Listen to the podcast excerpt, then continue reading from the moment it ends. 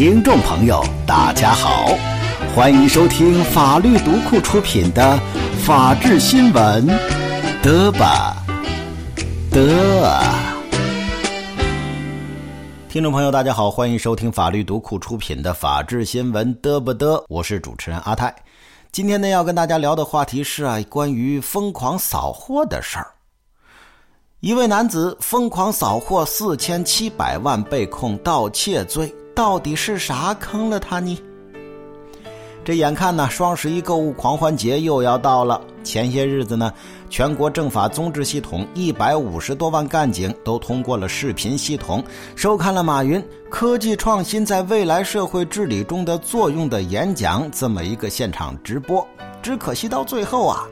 这全国的败家老娘们供养的马总，他并没有给大家发个什么双十一红包啊，修一修啊，修一修，修修修修。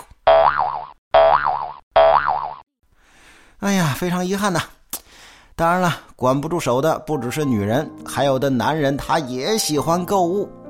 据这个《扬子晚报》报道啊，去年杭州有一家店的店长江某，他呢，他发现这个商场啊。退货不退分这么一个漏洞，他就利用自己店长的身份，开始在自家店里疯狂扫货，四千七七七七七百多万呢。买了之后呢，再办理退货。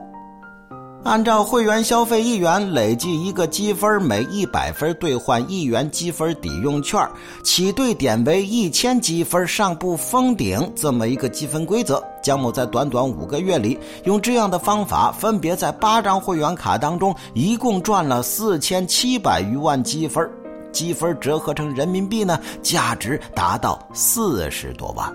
目前，这个江某呢，因为盗取会员卡积分，构成。盗窃罪哦，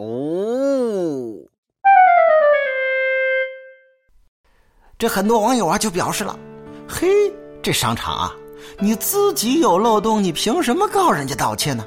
人哪儿犯法了？哪儿盗窃了？啊？积分规则谁定的？你玩不起了吗你？”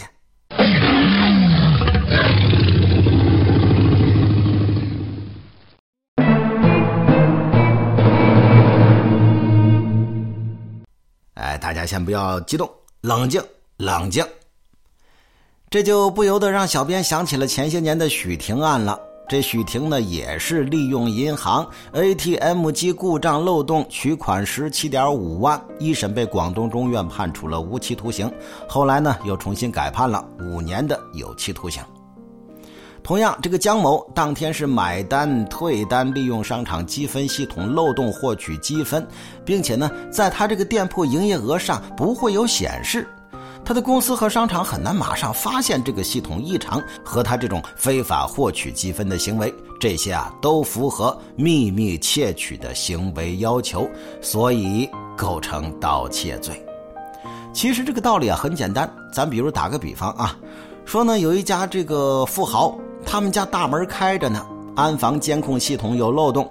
难道说你不管是管家呀，是过路的呀，都可以到他家里随便拿东西吗？这显然不行嘛。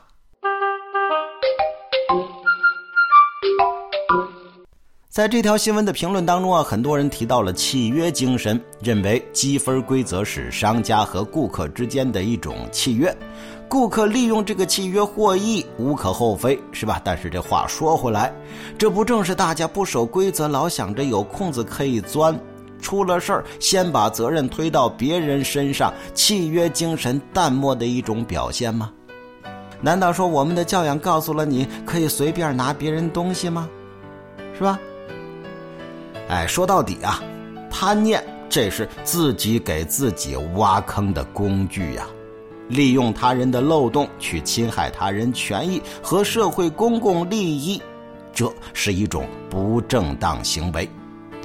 那些三观不正的是大有人在，而法律等的呢？哎，就是这类人。所以啊，各位小心吧，别让自己的贪念把自个儿给坑喽。大王叫我来巡山呐，一儿有，一儿一儿有，小心提防那孙悟空啊！好了，各位，以上呢就是我们今天法律读库出品的法治新闻嘚不嘚，感谢各位的收听，明天咱们继续嘚不嘚嘚不嘚。